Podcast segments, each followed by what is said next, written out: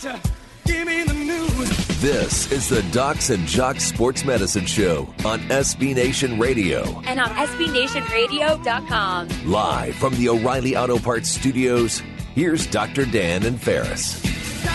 Hey, welcome to Docs and Jocks, your sports medicine radio show. Great to have you join us today. We're a sports entertainment show coming with a sports medicine niche. And what we do is we talk about what's going on in the sports entertainment world, but we maybe talk about your favorite in, your favorite player that has an injury, your favorite team that might uh, be dropped in the standings because of an injury, what that injury entails, how it happens, how will you get better from it. We uh, also love to take your calls and love to take your questions. And you can ask Dr. Dan, myself, a longtime sports medicine physician, your question by going to docsandjocks.com, D-O-X-N-J-O-X.com, and uh, send us your question by contacting me, and we'll try and get your question uh, on air and answer that. I'm not taking the place of your sports medicine physician, but just trying to point you in the right direction, get you back out on the field again. And I am joined each week by my co-host Ferris Potter. Ferris is the longtime sports broadcaster for Grand Canyon University. Ferris, thanks for being on the show today. Absolutely, doing well. Not doing quite as well as Manny Machado. Oh well. my goodness, yeah. Not many of us are doing as well as Manny Machado right now, man. We're going to talk about that in our first hour here on Docs and Jocks and what that uh, entails and what he signed for. And we're going to talk about some of the injuries he's had in his career, which are very interesting. I'd forgotten some of the injuries he's had and how that might affect uh, some of the long-term uh, five-year options he's going to have. So we'll talk about the Manny Machado deal and many more uh, injuries in the news right now. We're going to have on also uh, Coach Jesse Burleson, the uh, head football coach at the powerhouse Division three football program, Hardin Simmons University, who was the winningest team for an entire decade at any level of uh, college football from 2000 to 2010. Quite an amazing run they've had there in Division three football, the Hardin Simmons University Cowboys. And then we're going to try and have on Coach Andy Stankiewicz, longtime baseball coach with Grand Canyon University, as well as a uh, professional baseball player with the New York Yankees and several other clubs. We're going to have him on talking about uh, early college season baseball and all the great things going on there. So you won't want to miss what's going on on Docs and Jocks. Remember, you can follow us on Facebook, Instagram, uh, any social media you want to follow us on. Uh, Twitter by going to at Docs Jocks, D O X N J O X. That's at Docs and Jocks, D O X N J O X. Man, we love having you be part of our show anytime, anywhere. And we will be uh, right back with uh, not only your Docs and Jocks Sports Medicine radio show, but also our guests, both Coach Jesse Burleson and Coach Andy Stankiewicz here on Docs and Jocks. D-O-X-N-J-O-X.com. We'll be right back after a short commercial break.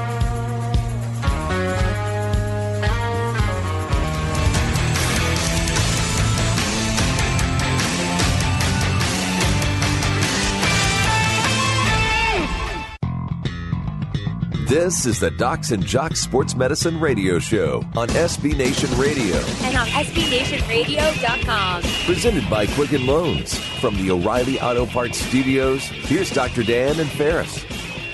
Hey, welcome back to Docs and Jocks, your sports medicine radio show. Great to have you join us today. Remember, you can follow us on our iTunes podcast Docs and Jocks, D O X N J O X. Hey, thanks for listening audience for making us one of the fastest growing podcasts out there, man. It's great to be part of uh, the Docs and Jocks Nation, man. It's great to be part of the sports medicine world, which we're doing here on Docs and Jocks. Hey, Ferris, I thought we would uh, jump right into the biggest story in the news, and we do it from a, little bit of a different standpoint obviously you mentioned Manny Machado in the opening, and man, the sports world is shocked right now after he signs a ten-year, three hundred million, or or as I like to say, ten-year, a third of a billion dollars uh, contract, and so Manny Machado, obviously, he's 26 years old. So you have to say to yourself, this guy is absolutely an amazing baseball player.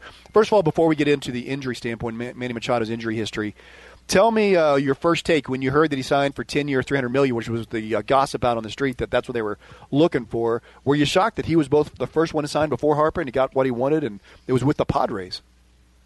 I hate saying this because I like Harper better as a player and as an individual, but I think Manny's a better player than Harper. Um, so, um, yeah, I was a little shocked that he did it with uh, the Padres. I I thought for sure he was going to go to the White Sox for around that amount of money, but I thought it'd be more like seven or eight years. So a little shocked. Um, thought it was a bad deal when I first heard it, but the more I've thought about it the last couple days, um, I, man, I, I think it actually might be a pretty good deal. I mean, San Diego's going all in. They're going to try to compete with the Dodgers. Um, they're still going to be a while because they have no pitching staff. But if they can build a pitching staff, they're going to have that same infield with Tatis coming up, with Manny, with Hosmer for the next five years for yeah. sure. They got Wil Myers in outfield. I mean, dang. You know, the more I thought about it, dude, you're investing money. Fans love it.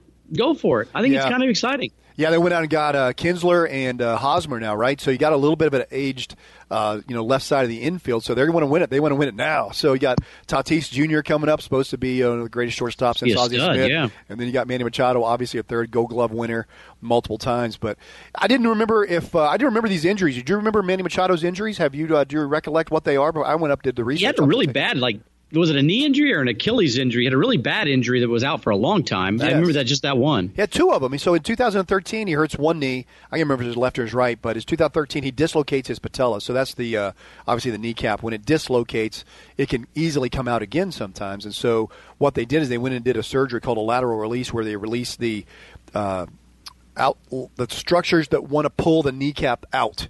So that's a lateral release. And they suture down the inside, so they tighten up the medial aspect or the inside of the kneecap, so your kneecap won't want to slide out. Some people, just the way your kneecap sits, sometimes how it rides very high, sometimes how it's tilted to the outside, sometimes how the groove that it runs in has a lower, shallow lateral groove it, uh, it just allows the kneecap to slide out. So a lot of that is genetically determined, and then there's some things you can do that make the lateral structures and stuff on the outside of your leg tighter that want to pull it over. So they do some of those releases to allow it to try and track normally, so it doesn't come out again. But remember, he missed all the end of the 2013 season after the September injury, so he misses 2013. He does show up for opening day of 2014. Then in 2014, the other knee he then undergoes a uh, he misses uh, he, it was really weird. I remembered it after i heard the story as he had a weird check swing and when he did he felt something in his knee and you're thinking ah that's got to be nothing. You know i mean just you check swing man. You know you kind of torque your knee a little bit you're like ah, how bad can that be? Right, right. well he ends up missing the entire rest of the season. That was in august.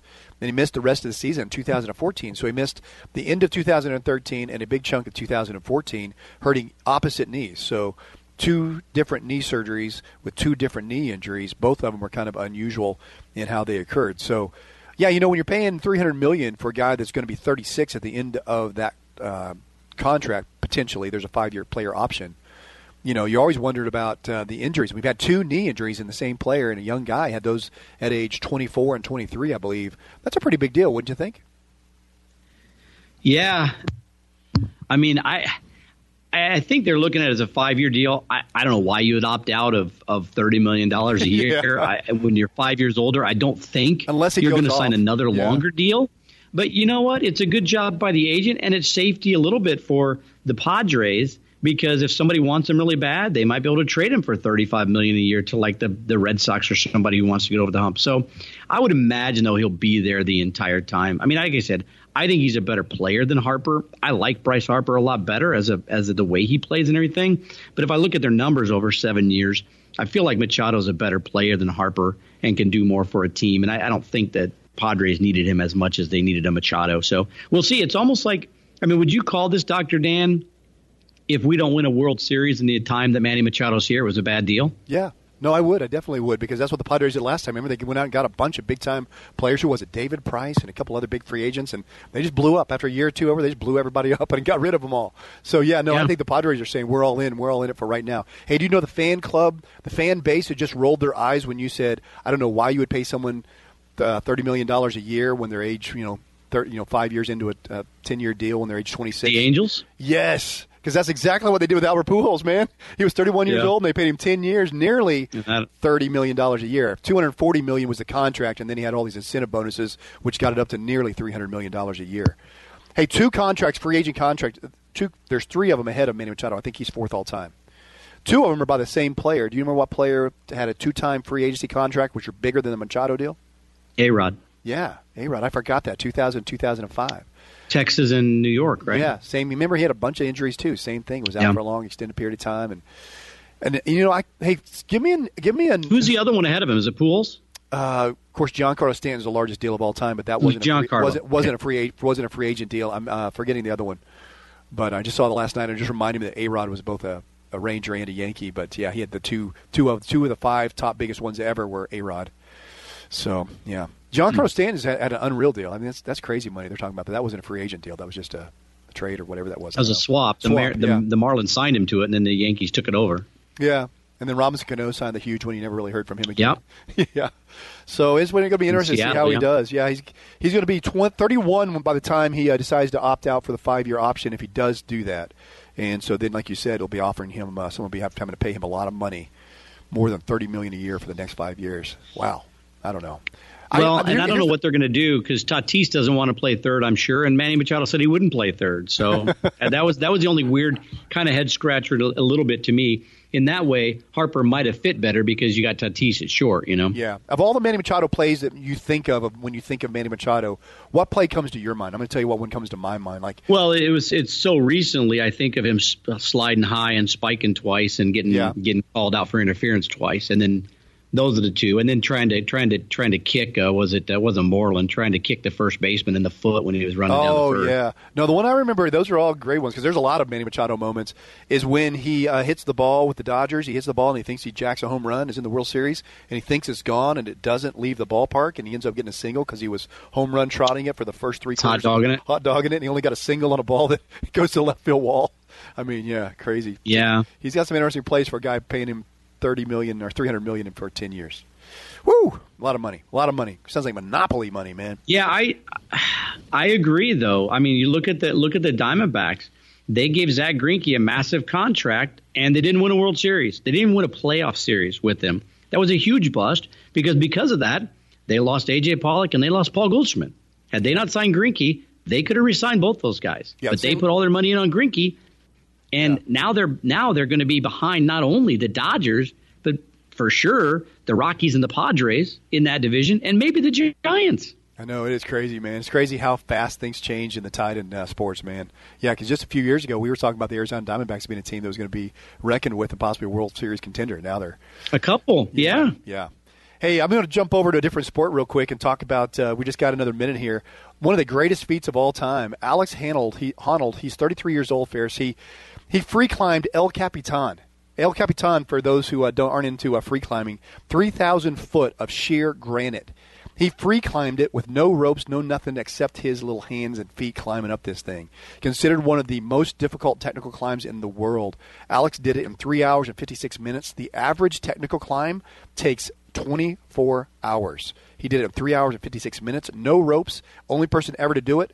Had a uh, cameraman with him who was uh, roped in and um, his team consisted of he and his wife. So, would your wife one let you climb El Capitan at uh, severe risk and peril to your life, and would you consider that, Ferris? Fifteen seconds. Uh, number one, certain times she would encourage me to climb El Capitan with no rope, and number two, not a chance. Not a chance. Yeah, way to go, man! That's pretty cool, cool piece. So, hey, we're right back. More docs and jocks after this short commercial break.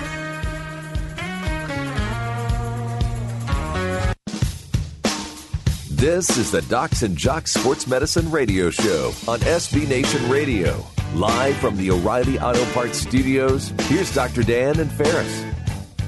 Hey, welcome back to Docs and Jocks, your sports medicine radio show. Awesome to have you join us today. Remember, you can follow us anytime, anywhere. If you're not in our listening audience on a regular basis, you can follow us on our iTunes podcast, Docs and Jocks, D O X N J O X, Docs and Jocks. Love you to be part of our show that way as well. Joined each week by my co host, Ferris Potter. My name is Dr. Dan, longtime sports medicine physician. And Ferris, we have online a good friend of, uh, not only a good friend of ours, but also a good friend of Docs and Jocks, Coach Jesse Burleson. Coach Burleson was an All American center at the Hardin Simmons University, my alma mater, as well as Coach Burleson's, and has been the head football coach, uh, where he was assistant football coach for a long time under Coach Jimmy Keeling, and then he took over the reins from Coach Keeling and is now leading that program to uh, great things again. They uh, were the winningest program from 2000 to 2010 of any college in the in the, uh, the, United States as far as winning percentage. They put up some numbers. If you haven't heard of Division three football powerhouse Hardin Simmons University, man, go check it out. It is an amazing program. Coach Burleson, thanks for being on Docs and Jocks. Hey, I'm glad to do it, man. Anytime I get the opportunity to get to visit with you guys, I definitely want to take advantage of it. So it's fast and furious, but I definitely wanted to uh, put some time aside to be able to visit with you guys yeah. today. Well, I appreciate it, man. It's always good to have you on. So, right now, for those who uh, don't know how college football works, you know, some people think, oh, you have a job that just lasts a few months when the season's going. But honestly, tell us about what it's like in the off season. I know you guys are on the recruiting road right now. You're going all over the nation looking for great football players. And by the way, if you're a great football player, you need to play at Hardin Simmons University. If you want just to play a game that is real, true, hard nosed football, Division Three is a place you need to play. Tell us what that recruiting road is like. Uh, it's you know it's actually kind of crazy because everybody assumes that we're busiest you know actually in season, but uh, very honestly, whenever it comes time for recruiting, it, it's actually busier because it, it never stops. It's twenty four seven, and Uh, so my staff and I, you know, as soon as we, uh, um, you know, finished our, our run this year the playoffs and everything, we we immediately came in and started targeting those next guys for the for this recruiting class, and uh, so we spent several weeks on the road, and then we've had uh, we've actually had 16 on-campus visits. Oh wow, point. wow. And so that's uh, it's uh, it's an awesome time because you get to you know hopefully paint a picture of what these these young men and what their future is going to look like, uh, not only on the field but off the field as well. So it's a lot of fun, but it, it does take up a lot of time. So we're we're probably about ninety eight percent done with this class. We just have one or two guys that we're still kind of uh, working on, and one or two positions that we need to fill. But for the most part, we're we're pretty much done. Right. Ferris, you have a question for Coach Burleson? Yeah, Coach. Most of your guys, uh, Texas boys. Do you, do you venture out to the other states much? Uh, not really. It's usually uh, if we get somebody from out of state, it's probably gonna be something that uh, they have uh, some type of connection with Hardin Simmons. You know, it's uh, it's pretty rare because Texas is such a re, you know fertile recruiting ground that we don't really have uh, the the time and and and really resources to really go out of state much, and we don't really. Uh, spend a lot of time on that. We did actually go to California and Arizona for the junior colleges this year, and uh, trying to target a few guys that way. But other, but most of our high school guys are going to be from right here in uh, Lone Star State. You know, you always have a lot of holes to fill, you know, just because guys graduating. This year seems like maybe there's a few bigger holes because some of the guys that are graduating, we just had amazing, amazing careers, like Reese Childress, your wide receiver. I think Chris Miller, maybe your linebacker, uh, maybe is moving on. So tell us about some of those places, guys you're looking for, and positions you're looking for, and some of those great players you had the last four years. Yeah, it's going to be tough. Uh, I don't know if you ever really replace those guys. You hope that you can replace the uh, the production, but uh, those guys are going to be even tougher to replace in the locker room because they were such great leaders and such great role models. But we had uh, 32 seniors this year, which Oh, is uh, pretty.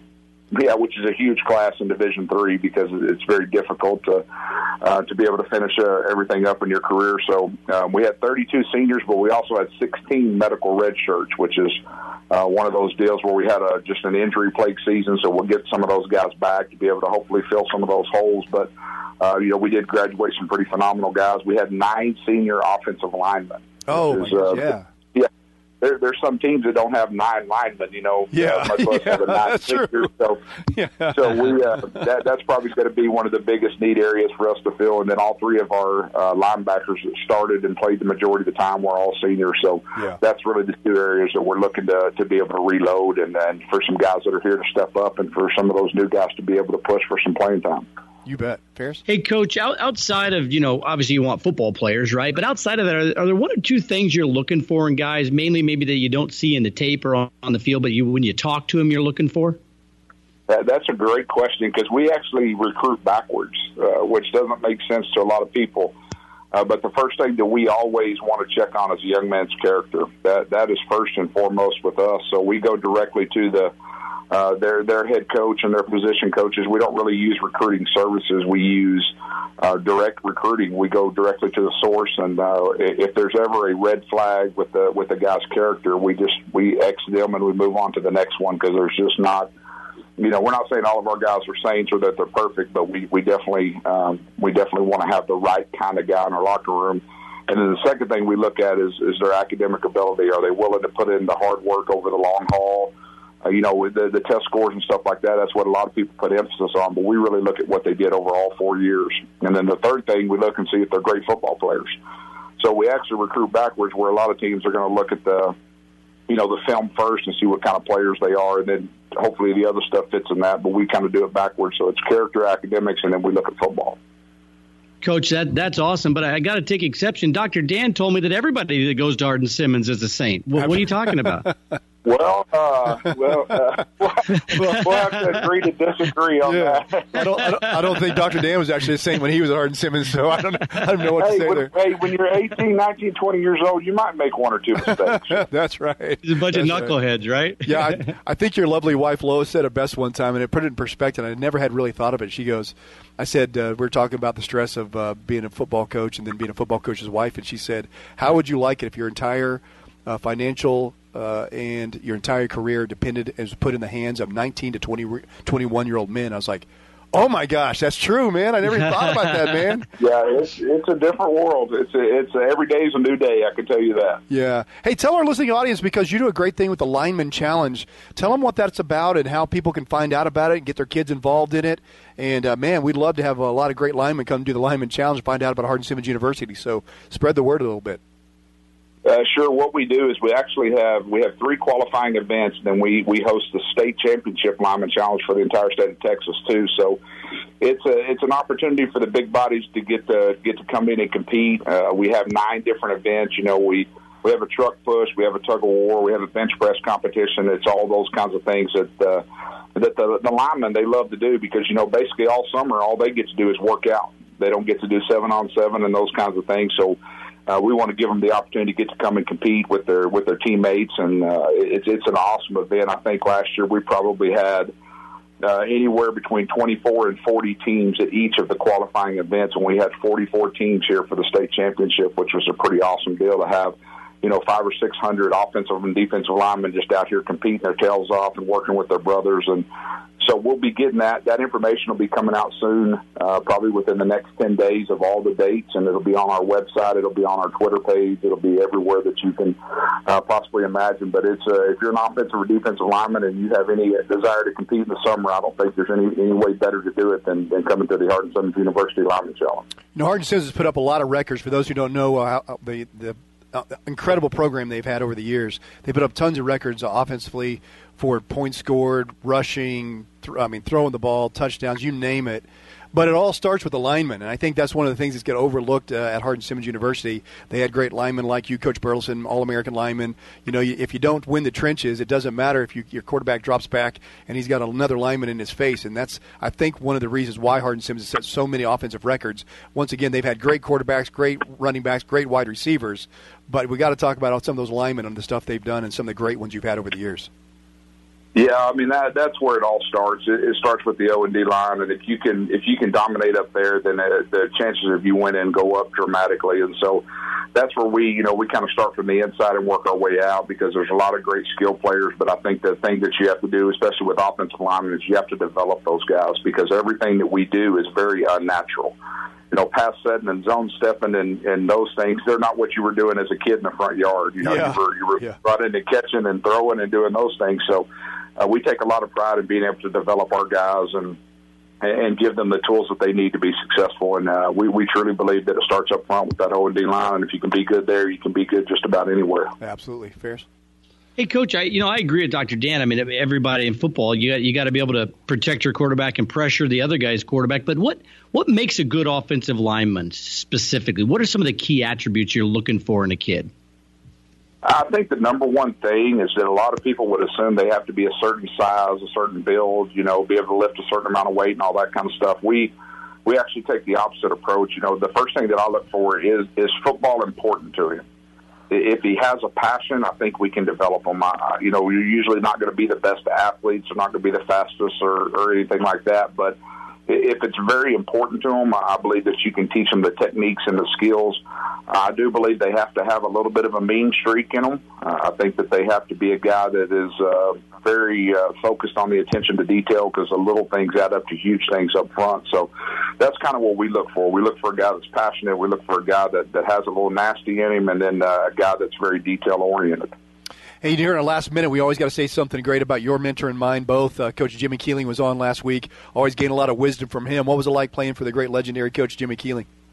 Oh man, it is. Uh, you can't really put it into words because we, you know, whenever us former players, whenever we get around each other, we we we we laugh and we joke. But the stuff that he ingrained in us, we still say it. We hear it every single day, and his. Uh, you know his uh, his voice is very distinct. I guess is a good Yeah. way to put it. Yeah. So we still hear those things that he used to tell us, and we still say it. But it was the truth, and uh, more importantly, you know what he taught me was being a good coach is not just about you know what you do on the field. It's what you teach these guys about being husbands and fathers and, and great young men, and that's what we try to continue on and, and try to improve on every single day. Well, he raised a good one to you, Coach Burleson. I want to say uh, good luck to you and uh, good luck to the Hardin Simmons Cowboys. Stay purple and uh, play hard, man. Love having you on. Thank you. Thank you, guys. I appreciate it. All right, we'll be right back. More Docs and Jocks, sports medicine radio show after this short commercial break.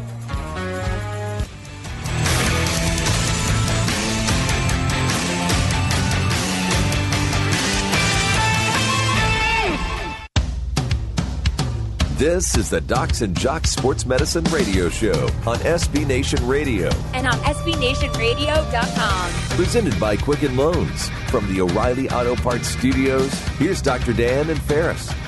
Hey, welcome back to Docs and Jocks Sports Medicine Radio Show. Awesome to have you join us today. Man, if you missed any of our great interviews we ever had and want to catch uh, catch up on one, one of the ones you missed, you could do so by going to docsandjocks.com, D-O-X-N-J-O-X.com. Man, there you find any interview you might have uh, missed in the past. We'd love to have you part of our show anyway, anytime you can. I am joined each week by my co-host Ferris Potter. Ferris is the voice of Grand Canyon University. Ferris, give us a little quick update on the Grand Canyon University Antelopes, what they're doing with their basketball team, the great Dan Majerle, Thunder Dan at the helm. 15 and 10, um, 8 and 4 in the conference, second place in the conference, um, and uh, about about five more games left, and then it's up to Vegas for the tournament. And you win the tournament, you go to the big dance. So uh, Lopes are hoping to get on a little bit of a run here going into that. And then the baseball just started. Got to call my first baseball game with the Lopes. They played Stanford. Didn't go too well. Stanford has got a great team. They got six guys that are going to be drafted in the top five rounds Wow. on that roster.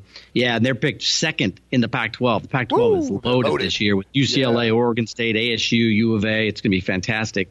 Uh, but that was a lot of fun. Uh, Andy's got his team at two and two. Andy Stankiewicz, uh, ex major leaguer with the Yankees, and the Lopes coach for in his eighth season. And he's actually this weekend testing his team again. Is at TCU for three. Oh, that's a good one, man. Yeah. And those boys oh, are in Fort they- Worth. Wow, that's awesome. I'm gonna be over there watch my son play, so I may head over and watch a little uh, horn frog antelope baseball. You won't see that very often. The horn frogs playing the antelopes. No, last year, uh, Coach Schlossnagle was gracious enough, came up and played us three games at Yeah, I remember that. Phoenix Yeah. to, to, to uh, launch the new Brazell Field at Yeah. GCU Ballpark. So this is uh, Andy's return trip down there. And, uh, you know, they struggled uh, TCU a little bit last year, but really turned it on down the stretch. And I thought they were going to win the Big 12 tournament and make it into the tournament because I think they might have gone deep because they, they played pretty poor early on and middle, but man, they turned it on. This year they are stacked though, as he always does, Coach Schlossnagle. So it'll be a good test for the uh, for the Lopes. You know, I'm a little nervous about going to that game, though. I'm worried about the ticket prices because I just heard that the uh, University of North Carolina Duke tickets uh, this week are priced at 2,500 bucks. So, is that what the TCU uh, Grand Canyon Antelope game is going for? The baseball game?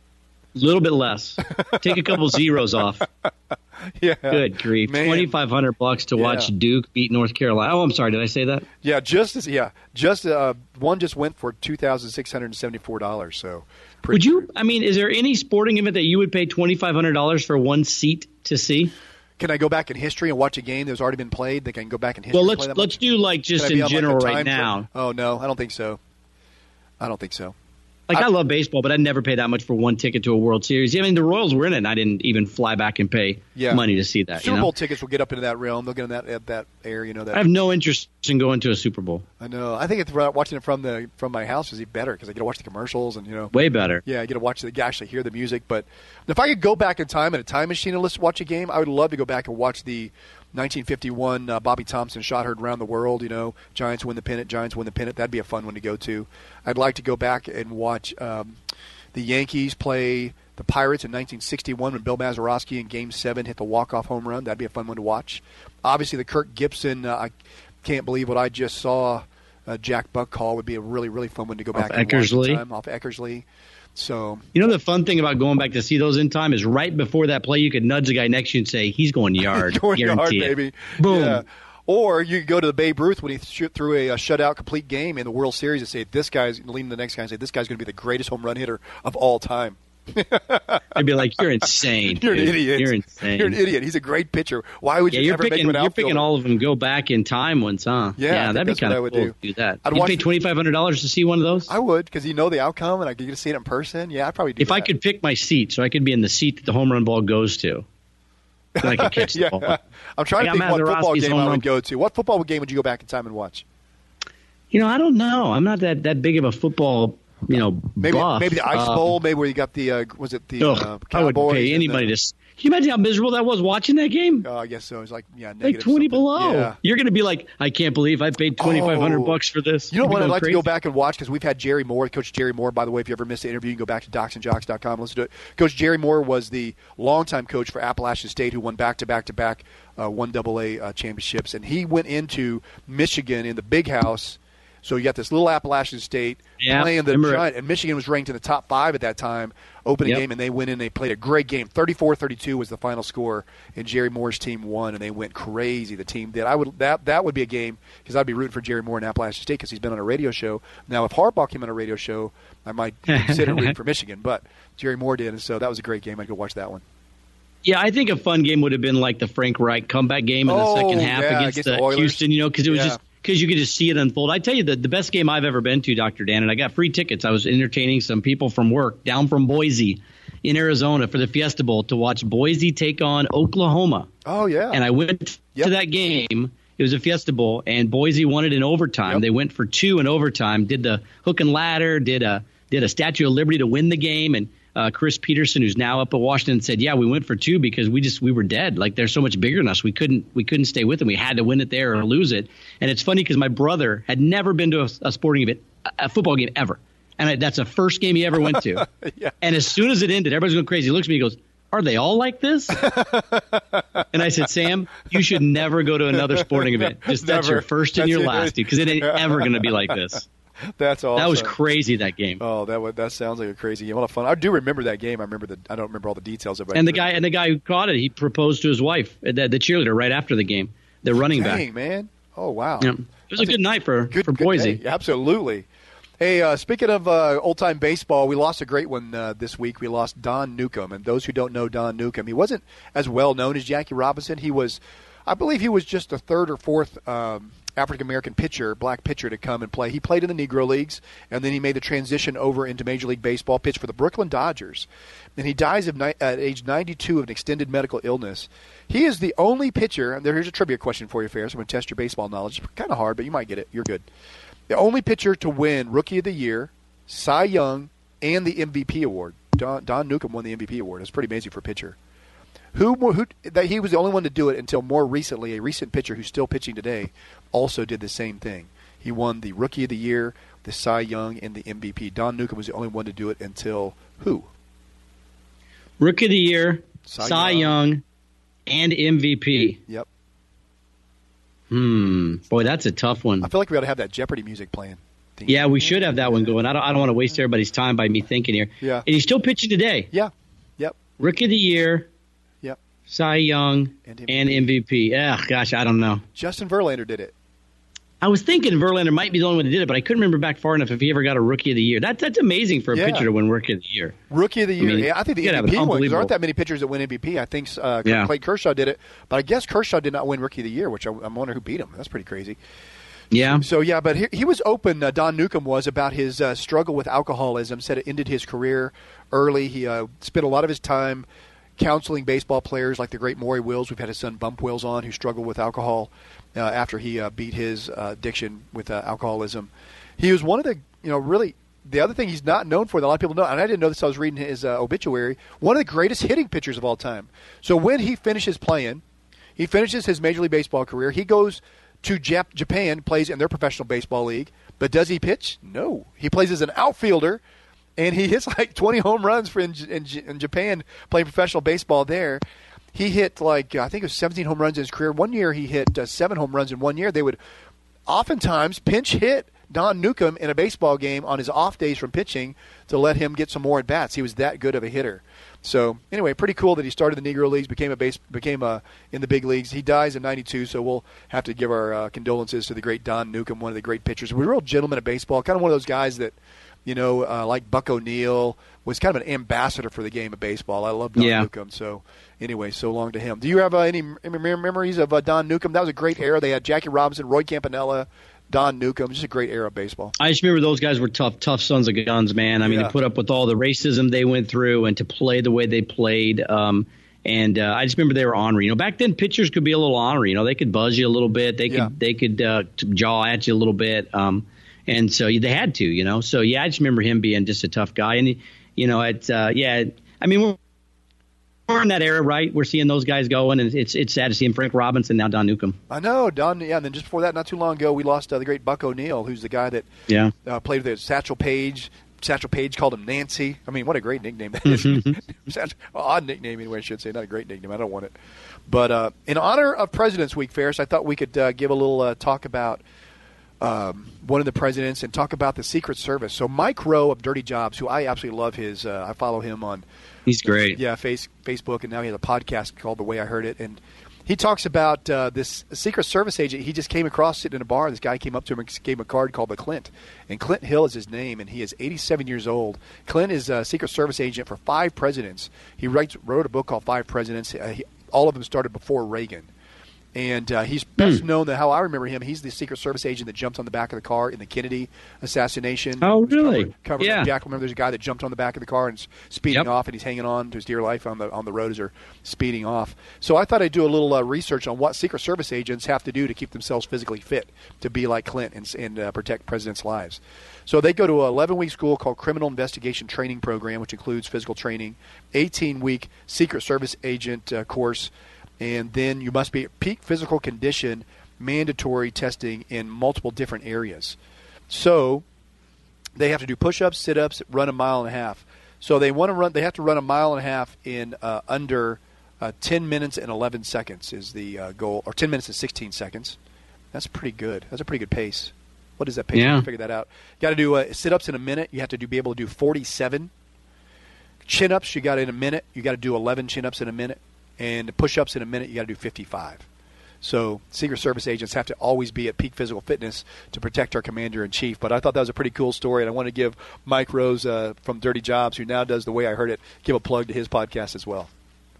Yeah, Mike Rowe's awesome, man. That that's pretty cool. I mean, um, that's an amazing. I mean, the gosh, he was the Kennedy guy. That's amazing. Those stories, man. Oh yeah, yeah. So he was the guy that jumped on the back, and he has five presidents that he took care of.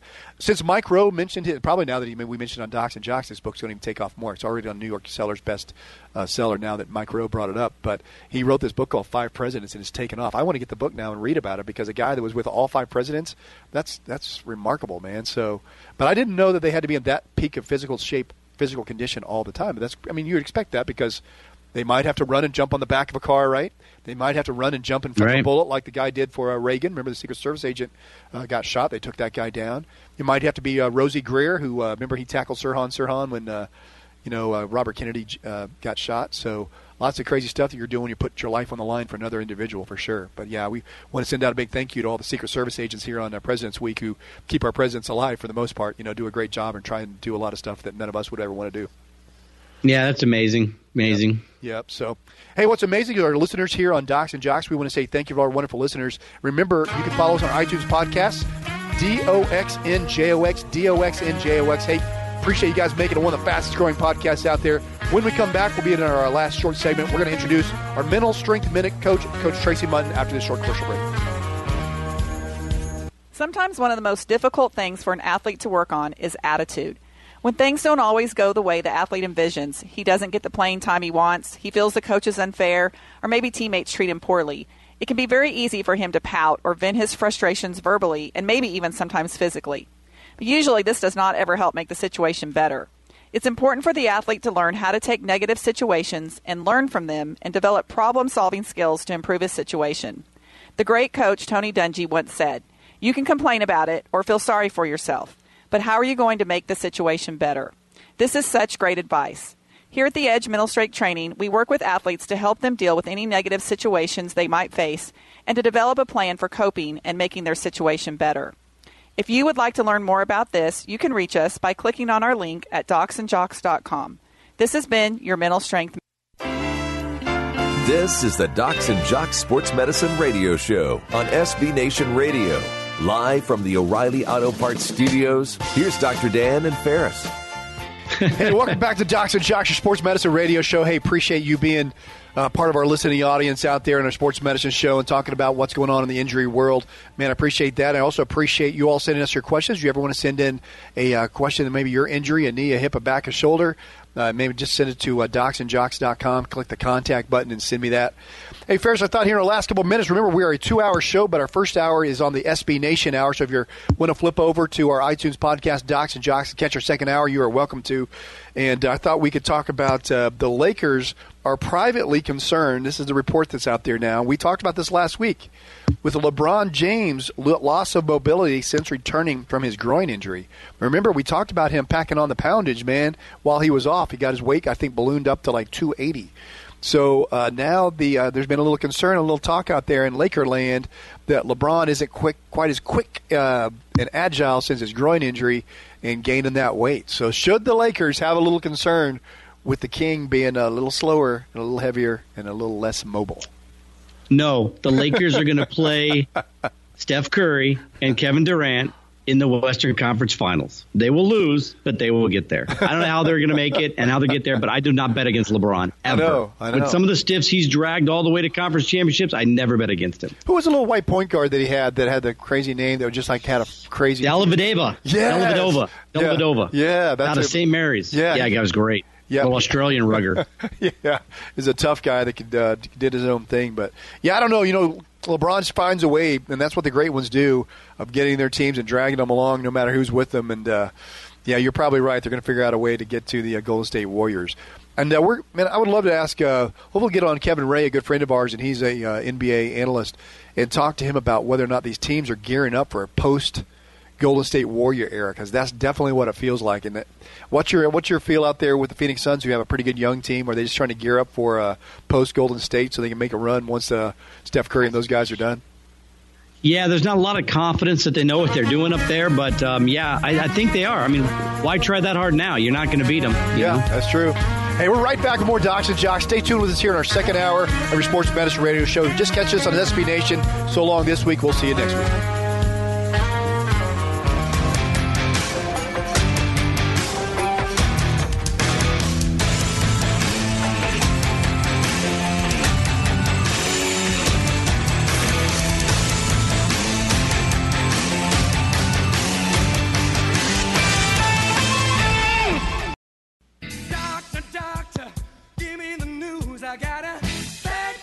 Hey, welcome back to Docs and Jocks, your sports medicine radio show. Man, it is awesome having you joining us today. If you're just catching our second hour, hey, remember you can catch our entire two-hour show by going to docsandjocks.com, D-O-X-N-J-O-X.com, or our iTunes podcast, Docs and Jocks, D-O-X-N-J-O-X.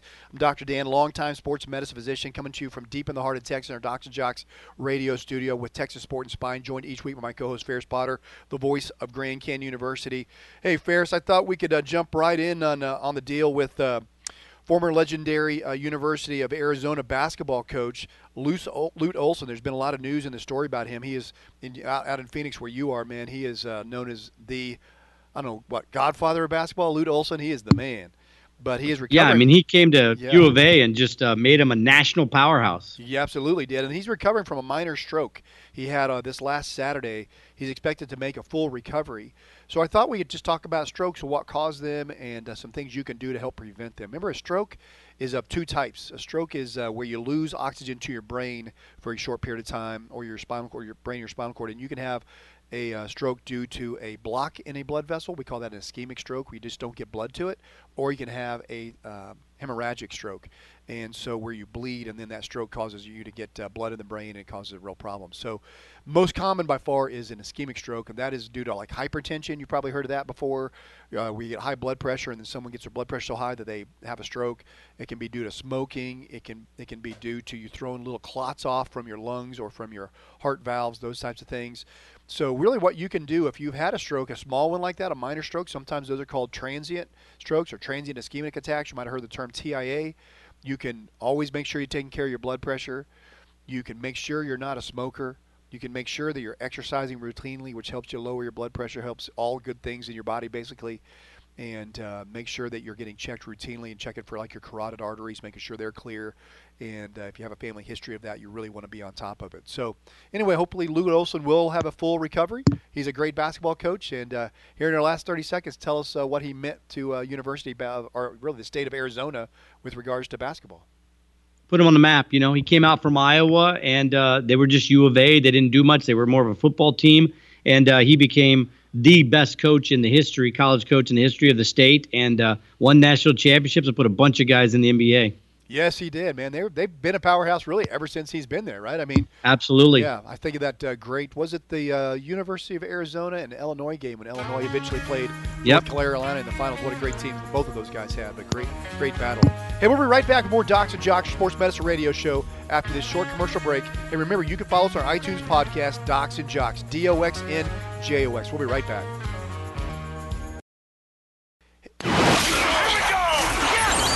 Listening to Docs and Jocks, brought to you in part by Buffalo Wild Wings, First Financial Bank, and MDI Abilene. Touchdown. Now back to more Docs and Jocks with Dr. Dan and Ferris. Hey, welcome back to Docs and Jocks. I am Dr. Dan, joined each with my co-host Ferris Potter, coming to you from uh, the Docs and Jocks radio studio deep in the heart of Texas. Man, glad you have you be part of our listening audience.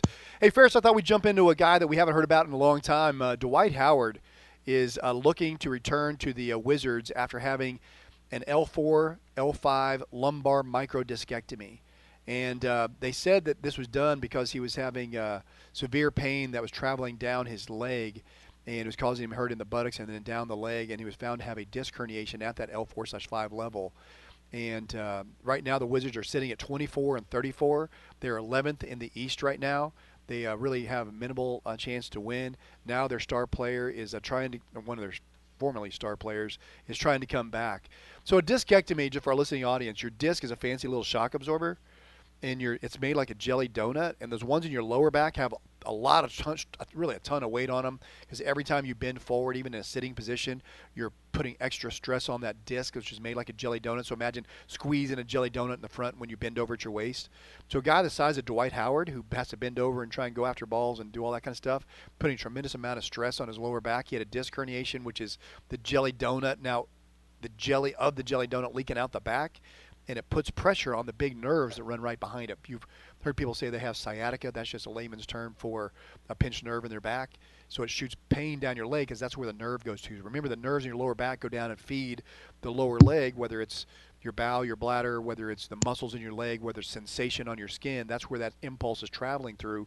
So when the nerve is getting pinched, it's like a toothache in your back and it lights you up. So a discectomy is when they trim off the jelly of the jelly donut when it leaks out and it pushes out the back. They trim off that excessive disc herniation so it stops pushing on the nerve. Problem is, is that you still have the tear where the jelly of the jelly donut leaked out.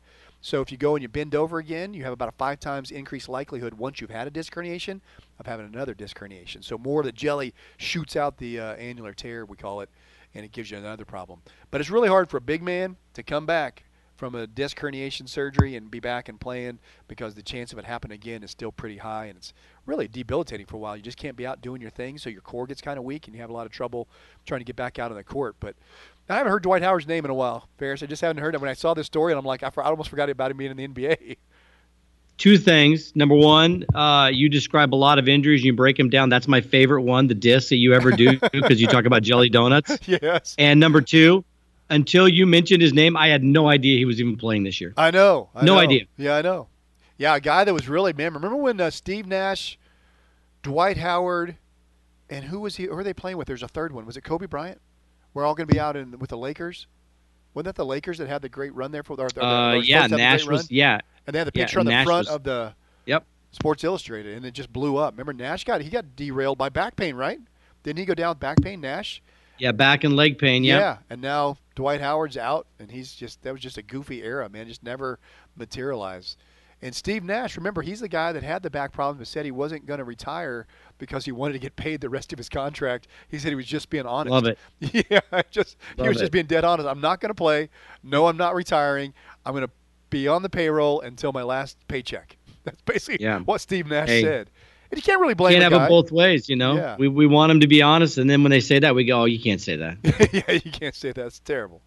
So anyway, that's uh yeah, Dwight Howard. He is at the end of a long career. Wasn't he Superman for a while? Was what was he? Shaq yeah, I think he still is Superman. You never stop being Superman, do you? Yeah, because Shaq was Superman too, though, right? Didn't wasn't Dwight Howard? well, there a while? Shaq's the real Superman, but yeah, Yeah. yeah, Dwight Howard's nickname was Superman. I thought it was Shaq Diesel or Shaq Fu or Shaq. He's in a lot of things. I man. don't know. Yeah, I do. He was also called the Daily. The Daily Double was his nickname. I like that nickname better than Superman.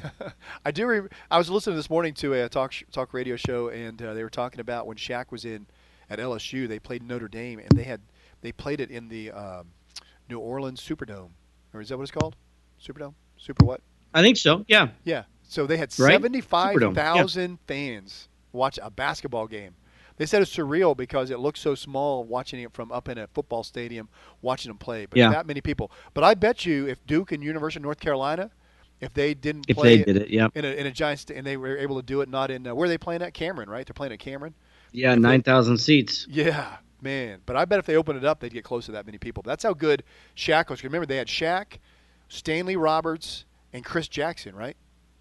I think they had Mahood Hashim Sharif. Yeah, Yeah, that's Chris, Jackson. Yeah, yeah. I remember he had Tourette's. Later on, he got Tourette's, and he Yeah. would, he would do the Tourette's, but he could shoot the lights out. He'd do the he'd do the yeah he'd tweak and yeah, Yeah, something yeah. Abdul- Uh, my favorite Shaquille O'Neal nickname though was the Big Aristotle when he nicknamed himself the Big Aristotle. That's I what like he, that. he named himself that. Yeah, you know when you're Shaq, you can do whatever you want. So he nicknamed himself I'm the big I'm the Big Aristotle. Why not, man? Absolutely. So, That's what you got to do. You want a nickname, you just got to do it yourself. yeah, that's what it's going to come down to. That's definitely what it's going to come down to. Hey, I'm You don't want to be called Nancy. No, and I don't want to be Buck O'Neil's. Uh, I don't want to be Satchel Paige's Nancy. Absolutely not. No. yeah. So, are you going to tell the story on air or not? How they got the Nancy? Well, I don't know. It's a little off color. It's I off mean, it was a different. All right, we're a family so, show, and yeah, we love yeah, and we love yeah. Satchel Paige. You can look it up. You can look it up. If you want to know, just Google it. I'll just put it this way: Satchel Paige and Buck O'Neil were roommates on the road. So somebody played. Enough Nancy. said. That's enough said. That's all I'm saying. That's Enough said. saying. Hey, I forgot to mention we were talking about Manny Machado.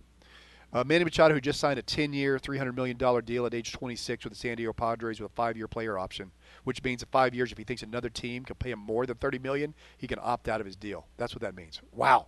I forgot to mention that that whole deal is pending his physical exam. We forget that these deals can be put on a uh, kibosh because of a physical exam finding.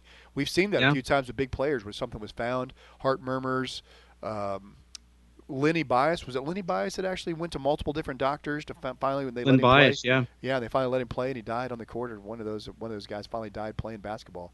As far as get Len Bias and uh, one of the other ones mixed up, but they'll find. Yeah, it was Reggie Lewis? yeah, maybe it was Reggie Lewis was. The I think it was Reggie finally- Lewis died on the court. And Len Bias, uh, he signed the number one overall pick, and he went to a party and died of a drug overdose. That's right. Yeah, no, yeah. Reggie Lewis was Yeah. the one who finally found enough a doctor that would allow him to play, and unfortunately uh, expired of a uh, Hey, heart condition.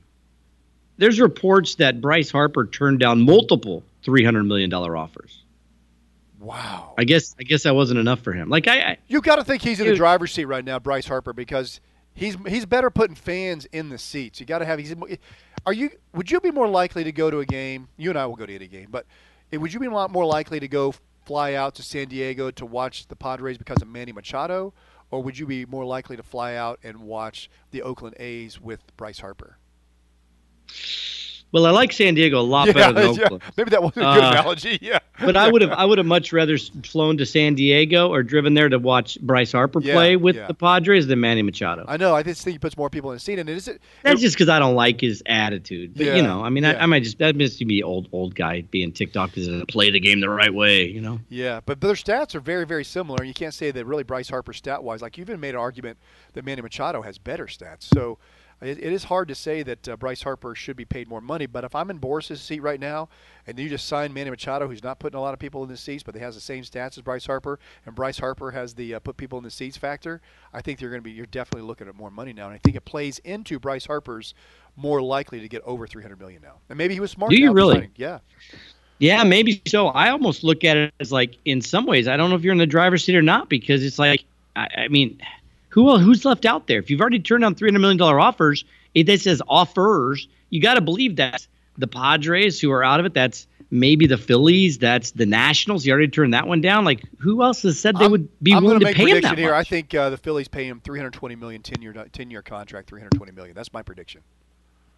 Well, you might be right. You might be right. I I just look at it. I mean, if you look at it from a straight, you know, standpoint, I think Machado's numbers are more impressive because those numbers at a shortstop are hard to find somebody to replace. Whereas Harper's numbers in outfield, you can find guys with with somewhat similar numbers.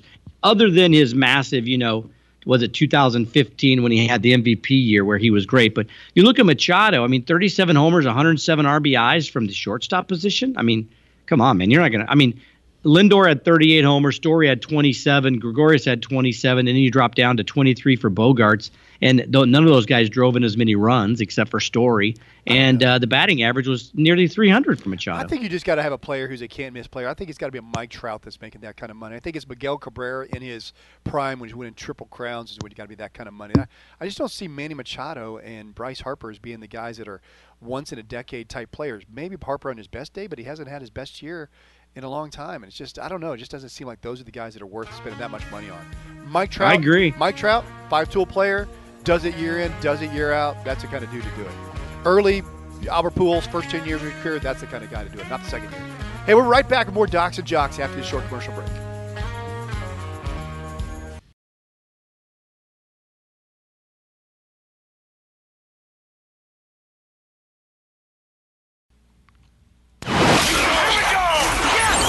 Listening to Docs and Jocks, brought to you in part by Sylvan Learning Center, Dr. Melton Chiropractic, and Texas Sports Hall of Fame. Touchdown. Now back to more Docs and Jocks with Dr. Dan and Ferris. Hey, welcome back to Docs and Jocks, sports medicine radio show. Awesome to have you join us today for catching our sports medicine uh, radio show here for the first time. Want to find out more about our radio show? Maybe myself, Dr. Dan, or my co-host Ferris Potter. You can do so by going to docsandjocks.com, d-o-x-n-j-o-x.com, and find out all about our show and how you can be part of our show by sending in your question, uh, ask Dr. Dan question, and I'd love to be part of our show that way as well. Ferris, we're honored to have on good friend of Docs and Jocks, good friend of mine and yours, uh, Jeremy Carver. Jeremy is a longtime uh, physical therapist who also has his training not only is a, in physical therapy but also in athletic training as well as he's a strength and conditioning coach. The list goes on and on, Jeremy, of all the things, all your accolades, man. The letters, it's like alphabet soup after your name. So, hey, thanks for being on Docs and Jocks. Yes, sir. Thanks for having me. Yeah, you know, I thought it'd be fun having you on this time of the year because uh, spring training is upon us. It's starting this week. I think we have our first spring training game. I mean, so you know, early in the season when people are maybe uh, talking about their youngsters getting ready to play baseball, their young daughters getting ready to play softball, and we're talking about trying to keep from getting injured early in the season. What are some things if someone is trying to prevent maybe an upper extremity shoulder problem, elbow problem early in the season? What are some of the things as a rehab specialist, as a therapist, you would recommend? So you know, oftentimes when they're when they're tapering back into you know the throwing and the, the sports that they're they're heavily involved in, they jump right into it very early in the game, and so it's not they don't have a lot of time to just be like, hey, let's start building up into the throwing and everything else, and start tapering out to uh, you know. You know, long toss and everything else. You got to have a little bit good more baseline behind that that scapular strength and that rotator cuff strength, and Yeah. uh, uh, People forget about the scapular muscles. They're the muscles. So far, listening on you just said scapula, and they said, "What the heck is he talking about?" that's that big wing bone back in the back, and that's a big stabilizer of the shoulder. Tell us some of those muscles and why they're so important in a overhead throwing athlete. Why would the muscles that surround my shoulder blade have anything to do with my shoulder? Yeah, so a lot of times we, we use it as a, you know that analogy of uh, shooting a cannon from a canoe. You know, you, Yeah. you can't really do it. And our our, our shoulder blade, it, just like our core, you know, it, it's our stable base that everything pulls from. So it doesn't matter how how strong your bicep is or tricep is, or you know your even your shoulder muscles in general, your deltoid. Um, if that scapula isn't solid and, and, and have a good base, then that, that arm's going to be swinging all over the place and we're getting, you know, labral tears, we're going to get impingement syndrome, everything else. And so, you know, the two, probably the biggest two muscles that are probably the, the most important for your throwing athletes are this lower trap, which everyone's heard of our, our, our trapezius or that big muscle on our back. Well, the lower trap is that one that kind of helps with that upward rotation of the, our shoulder blade. Yeah. Well, with all overhead athletes, that's what we have to be able to do is position that, that shoulder up high, be able to get that arm up overhead, and be able to swing it through pretty hard. And that serratus works with that one too. Yeah, you got lots of good muscles back there that stabilize that that big scapula. If it doesn't move correctly, if it doesn't move in a nice rhythmic motion, then you're going to have problems with your shoulder for sure. Sure. It is part of your shoulder, so that's in, in a weird yeah. way you don't think of it that way. But yeah, Ferris, you have a question for Jeremy Carver, a physical therapist? Yeah, Jeremy, do you recommend like stretching for for more mobility, or just just throwing, easing into it for for increased mobility in those areas, or is that even a, an issue that you try to deal with as they're getting kind of ramping back into things? So you know, there, there's a uh, a lot of probably conflicting theories on that uh, to some level. Some people are like, hey, yeah, you know, if you're getting into it and you at least have your your 90 degrees, which most people getting into are going to have 90 degrees to 100 degrees of external rotation. Obviously, all of your pitchers are going to have a lot more than that. Uh, but sometimes people will be like, hey, yeah, I need to get into this stretching. Uh, it, but especially like whenever you're getting into actual throwing then yeah, I definitely recommend all the stretching and everything else because there's certain aspects of after throwing that'll start getting tighter. So the back part of that shoulder, that, that posterior cuff or the back side of that rotator cuff starts getting tighter. That capsule itself starts getting a little bit tighter, and that lat again will start re- getting really tight. And so you know, child's pose lat stretching or your horizontal adduction stretch kind of work on that back side of that shoulder um, are all crucial. Definitely recovery throw uh, recovery stretches uh, post throwing. And everybody's different too, Ferris. There's a really good study that looked at uh, how how quickly pitchers return back to their previous range of motion after they pitched a full game. Sure. So what they did was they looked at a pitcher and they would say, okay, before the game, what is his normal range of motion for him? Because we're all different, right? Some of us fall in that bell-shaped curve, we're really, really tight. Some of us fall in that bell-shaped curve, we're really, really loose. We're very flexible.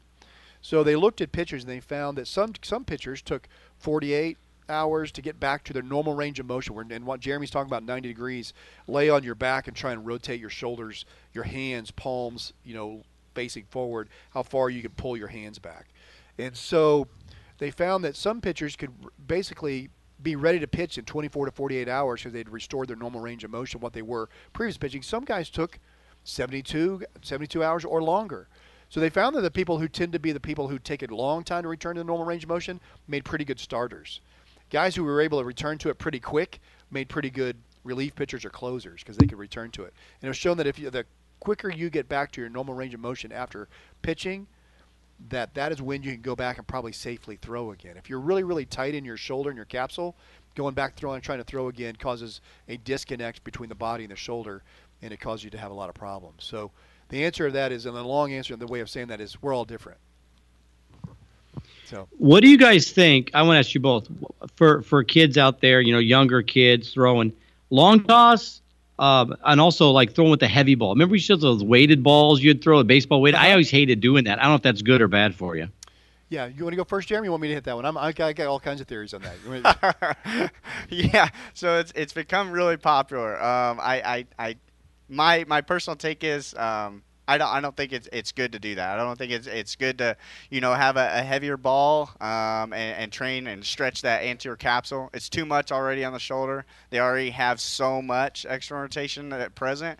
And when there's other things that people can be working on, whether it be you know core strength or lower body strength or just shoulder strength in general, I think that's a lot uh, better and safer option than than adding weight to the ball and and messing with the mechanics and everything else with that. But So can you th- get throwing harder by throwing an overweighted ball? And the answer is yes, because everybody now is throwing for the. Uh, they're trying to throw the gun, you know, looking to see can I can I hit the 90 mark on a, on a radar gun? Can I hit the 95 mark on a radar gun? Because we know that that's how scouts look at pitchers and whether or not they're good enough. So they want to get stronger on the gun. So do heavy balls. Uh, it's called overload underload theory. If you overload and throw heavy balls, can you throw harder? The answer is absolutely yes. It's just like anything else when you walk into a gym, though. When you see people doing heavy power cleans, it, there's there's a risk to the power clean, right? It's a good activity, a full body strengthening exercise, but there is a risk if it's done poorly. So the players that are probably good at throwing heavy balls and getting better at it is if you have very good, very very good sound throwing mechanics. And what I mean by that is that when you rock up onto your back leg and your front leg lands, is your forearm flying out away from you? If it is, you're probably not good at throwing a heavy ball. If your elbow is above your shoulder, probably shouldn't be throwing a heavy weighted ball. If you fly your front shoulder open when your foot lands, probably not good for you to be throwing a heavy ball. Anything that makes your body disconnect from your upper extremity, your arm, probably not good to add weight to that because you're already having poor throwing mechanics and you're only going to exacerbate the poor throwing mechanics where that problem is going to show up at front of your shoulder, medial elbow, you know, where you're having pain. And so, one is if you're having pain when you're throwing, it's probably not a good idea to be throwing a heavy weighted ball. If you have not been evaluated by a very good therapist like Jeremy Carter, probably not Carver, probably not good to be throwing a heavy weighted ball. So at a young age, I wouldn't recommend it. I would definitely make sure your throwing mechanics are very good. You don't have some of their common problems like your elbow getting above your shoulder when you're throwing, your forearm flying away when you're throwing, flying your front shoulder open when you're throwing. If some of those things are going on, probably not weight. So the answer probably not good to throw a weighted ball. The answer is you can throw harder with it. Probably not the best idea if you've never been evaluated and you just if you just got a weighted ball. You saw, hey, this guy uses a weighted ball. I'm gonna go try and add 10 miles an hour on my my fastball, and you go in your backyard and you start throwing heavy weighted balls. Probably not a good idea. Not that good. You just go out chucking chucking heavy balls Yeah, around. Yeah, and that's what a lot of guys do. Flying everywhere. Yes. Yeah, we had the great. That's uh, what kids do though. Like Yeah. they see somebody else doing. it. They see some YouTube of Yep. like some team doing training, and they go, "Oh, I got to get a heavy ball. I'll just go start doing that." You know. Remember, we had the great John, Dr. John Conway, one of the best uh, upper shoulder or upper extremity uh, physicians in my field uh, in the in the country, and he wasn't big on that program because he saw so many kids that injured their medial collateral ligament, sh- shoulder pain. But I would say Ron Wolforth, who's probably the premier throwing expert in the country at Texas Baseball Ranch, he uses weighted balls. But he only does it after he does a video analysis of you throwing, and he feels you are safe to throw a weighted ball and he does it as part of the overall program, not the only piece of your program. Same with long toss. To answer your question about long toss, probably a good good portion of your off-season program ought to be doing some long toss to strengthen your arm. But as you get closer to the season, you want to narrow that into what you're more of what you're doing on the mound, which is throwing from above to below on a mound, and make sure that that is correct and you're getting that down. Probably not a good in-season program to be throwing a lot of long toss, but not bad off-season program. But it isn't the only thing you should be doing. You should be doing those exercises like Jeremy talked about. Talk about some if you're going to work with bands uh, in a pitcher. What would be some of the band work you would be doing that if someone at home, if they're listening, you talked about strengthening the muscles of the shoulder. What is some of the band work you would do with a shoulder? Yeah, you know, and I think most people, if they've played you know baseball before, they're they're pretty familiar with the just the basic throwers ten, which developed you know years years ago. Throwers ten. Uh, throwers ten program. Yeah, Yeah, I you look think- that up. With everybody Google's now, so yeah, Yeah. you can Google that. Throwers ten. Yeah, throwers ten. I mean, that's been around for so long. Um, um, but then you know the Andrews Institute. I think they have kind of developed, and, and, and Kevin Wilk and, and them have kind of developed this advanced throwers program too, which is like these more endurance-based exercises, challenging you know the core and uh, that endurance of the rotator cuff itself. Um, but then the other crucial component is you know you know we're all familiar with the internal and external rotation elements, but then also trying to feed into that that multiplanar perspective of getting the full body body movement. So where you are integrating the legs and you are integrating the core throughout that that extra that rotation exercise. So let's say if it's going to be a you know a high row into external rotation we're also getting maybe like a staggered stance lunge position into a scap retraction high There's a lot to it. position. Isn't there? There's So, a lot. so if you're out there listening, but if you want to see a guy like Jeremy Carver, a great physical therapist, also an athletic trainer, also a strength and conditioning coach, you can come to Texas Sport and Spine uh, Physical Therapy, powered by Exos, and uh, become part of his uh, training program. He does a great job working with all sorts of young athletes, and he'd be a great job, do a great job for you as well. So, Jeremy, want to say thank you for being on Docs and Jocks. That's Thanks, a big Jeremy. topic, so man. Talk about overhead throwing athletes. We could do that uh, all day. It's a very complicated uh, talk, but man, you make it sound easy. So, hey, come visit Jeremy Carver at Texas Sport and Spine Physical Therapy, powered by Exos. We'll be right back with more Docs and Jocks.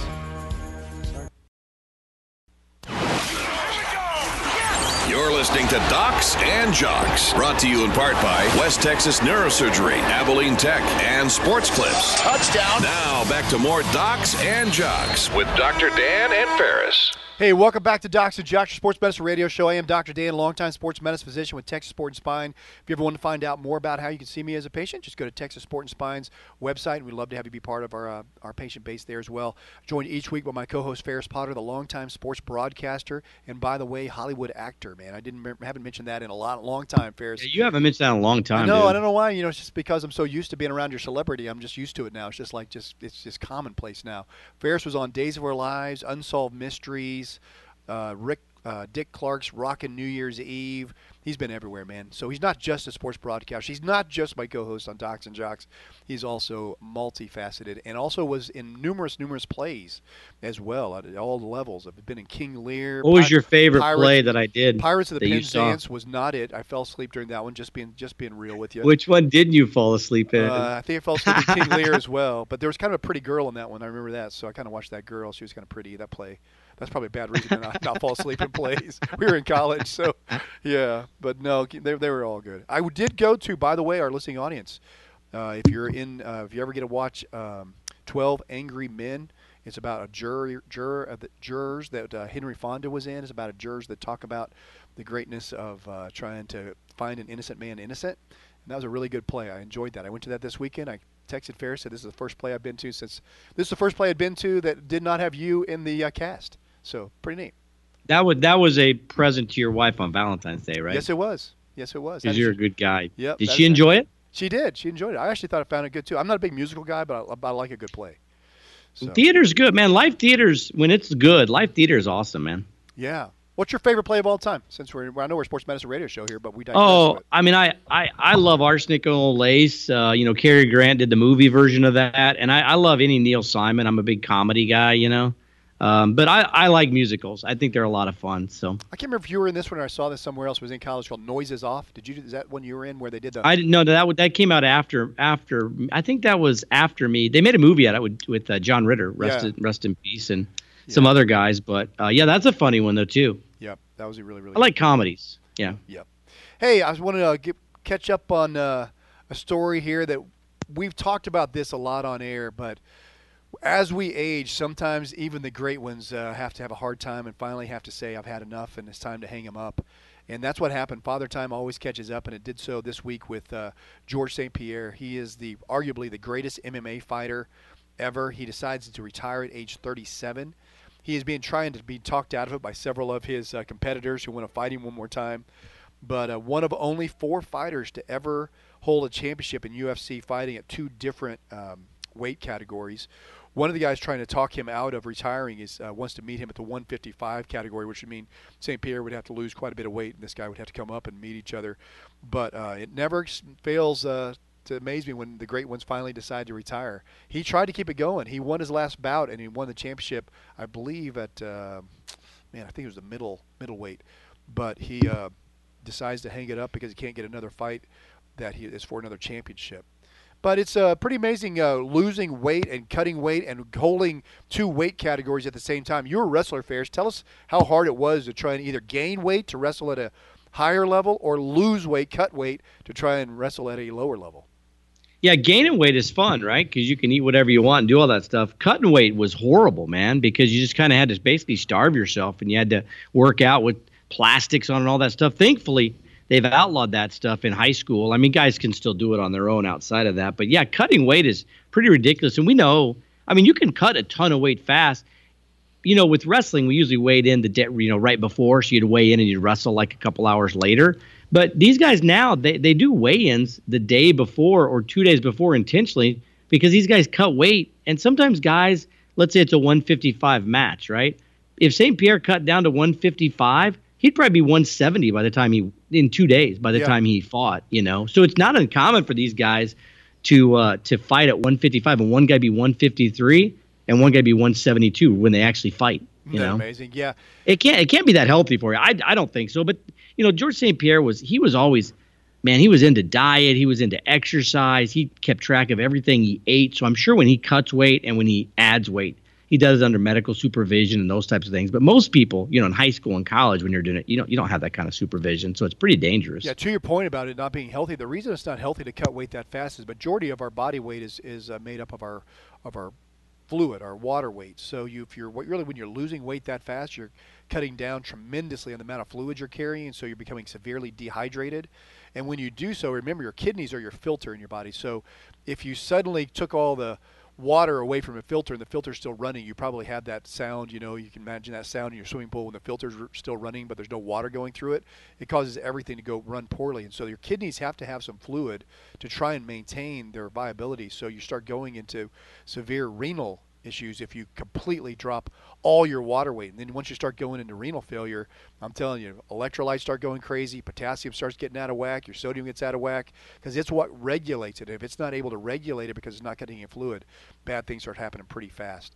I had a professor one time tell us uh, that for a life to occur, you have to have your heart pumping blood around, you have to have your kidneys uh, pumping fluid around, and you have to have your lungs moving air in and out he was trying to break down internal medicine, make it real simple, but that's that was basically what he said. You have to have fluid in your kidneys for it to pump around. You have to have your blood being circulated by your heart, and you have to have your lungs moving air in and out. It's a pretty simplistic way of thinking it, but it does happen. And there have been deaths related to people cutting weight in both wrestling and UFC, MMA fighting, that is a very, very dangerous to your overall health. But you're exactly right. So, yeah, it's not always the easiest thing to do. And what they do, the reason they can gain all that weight back, like you talked about, is because you're just replacing your your fluid again, right? You're replacing all the fluid. So you've just really changed the majority of your body weight by cutting all the fluids out. Very dangerous.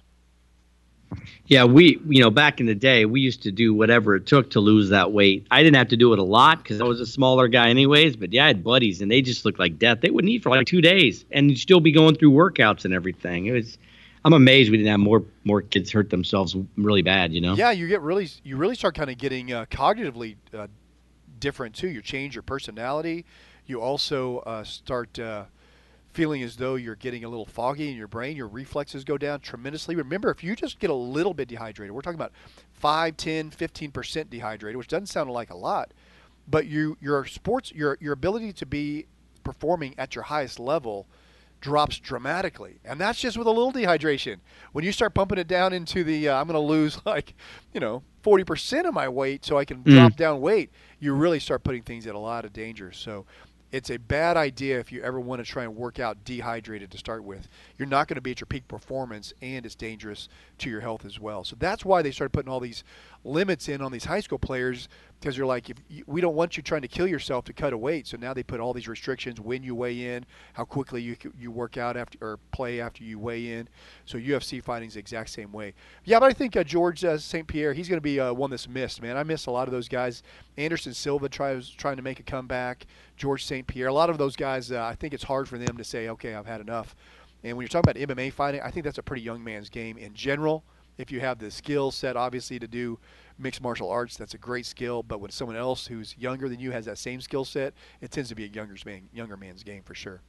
But yeah, yeah, I, I would I would agree with that. I mean, I you don't want to mess around with those fight games, man, because you know we see guys we see guys in football, basketball, baseball where they age really fast, like right before our eyes, and you know that's okay. You walk off the field, whatever. You age before our eyes in a MMA fight, and Yeah. you're uh, waking up 40 seconds later, you know, Yeah. with a with a cracked in skull. Yeah, exactly. So very, very dangerous, and so we'll uh, see where that goes. If he does stay uh, retired or he comes back because someone finally talks him into coming back.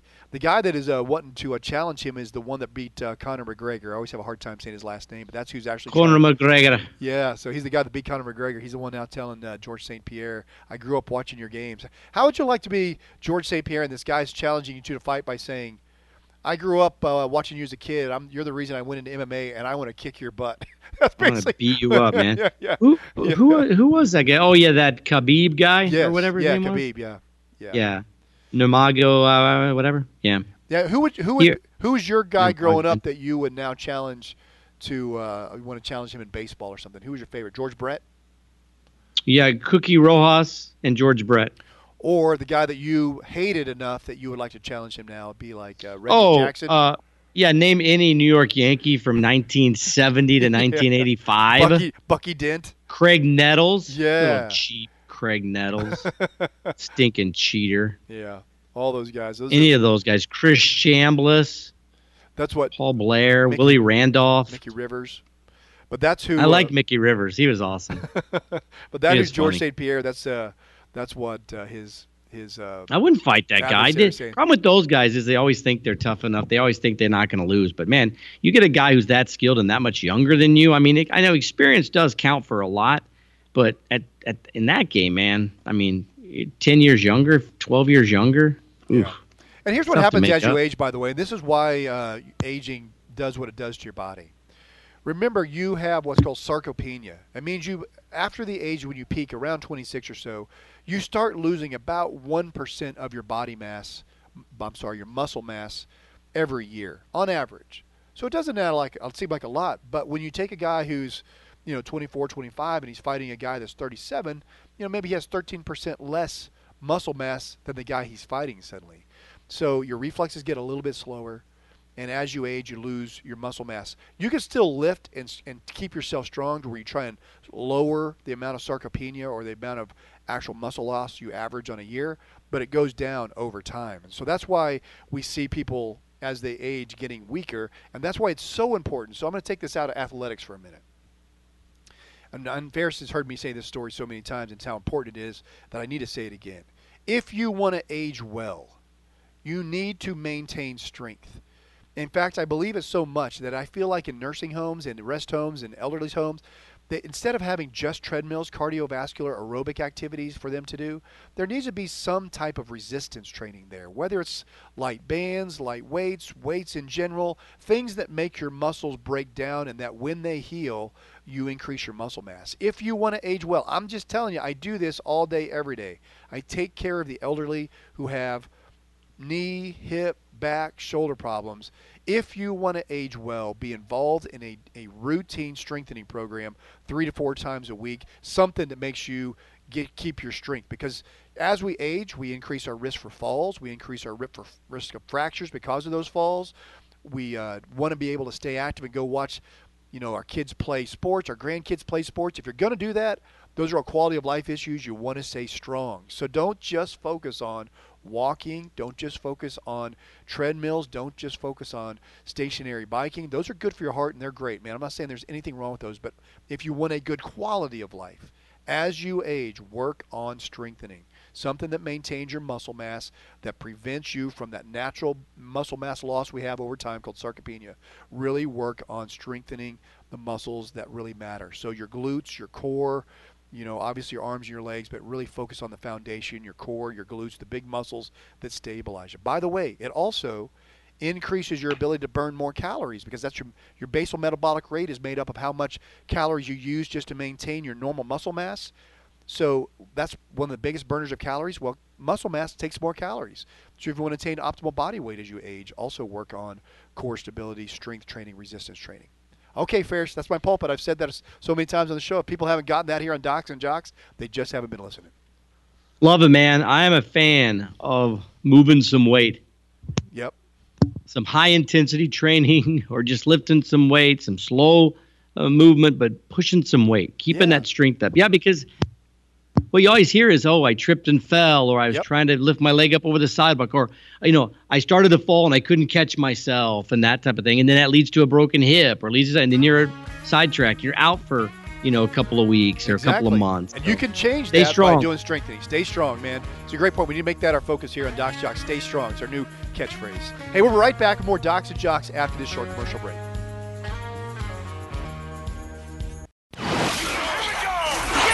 You're listening to Docs and Jocks, brought to you in part by Abilene Sports Medicine, Hardin Simmons University, and Lawrence Hall Chevrolet. Touchdown. Now back to more Docs and Jocks with Dr. Dan and Ferris. Hey, welcome back to Docs and Jocks, your sports medicine radio show. Great to have you join us today. Hey, appreciate you listening to both our first and second hour. If you missed either one, you can go back and listen to that on our iTunes podcast, Docs and Jocks, D O X N J O X, or you can follow us on our uh, our podcast, our national radio show on SB Nation. You could go to our arena podcast there as well, and man, I'll be part of our show any way you can. Yeah, remember you follow us on Twitter, Instagram, Facebook, all that at Docs and Jocks, at Docs and Jocks, D O X N J O X. Man, I appreciate all our great guests this week, Coach Jesse Burleson with the Hardin Simmons University, as well as uh, uh, as, as well as uh, Jeremy Carver, our physical therapist, uh, talking about upper extremity injuries. Uh, thought we would talk Ferris on our last uh, segment here, man. We've had a uh, injury now to Joel Embiid. He is going to be out at least a week. With he's developed a knee soreness. He, they did an MRI, which didn't show any obvious structural damage, other than some bad tendonitis. Here's my question for you. He played in this last week's All Star game, NBA All Star game, where he scored 10 points, had 12 rebounds. They already had a depleted uh, lineup when uh, Furkan Korkmaz is uh, their point guard is now out with a torn meniscus. My question to you is if he was having a sore knee, which he was talking about prior to the uh, All Star game, if he you were the uh, Philadelphia Philadelphia 76ers, would you be a little bit upset that he played in an All Star game when you need him in the stretch run and they're a good team looking good for the playoffs?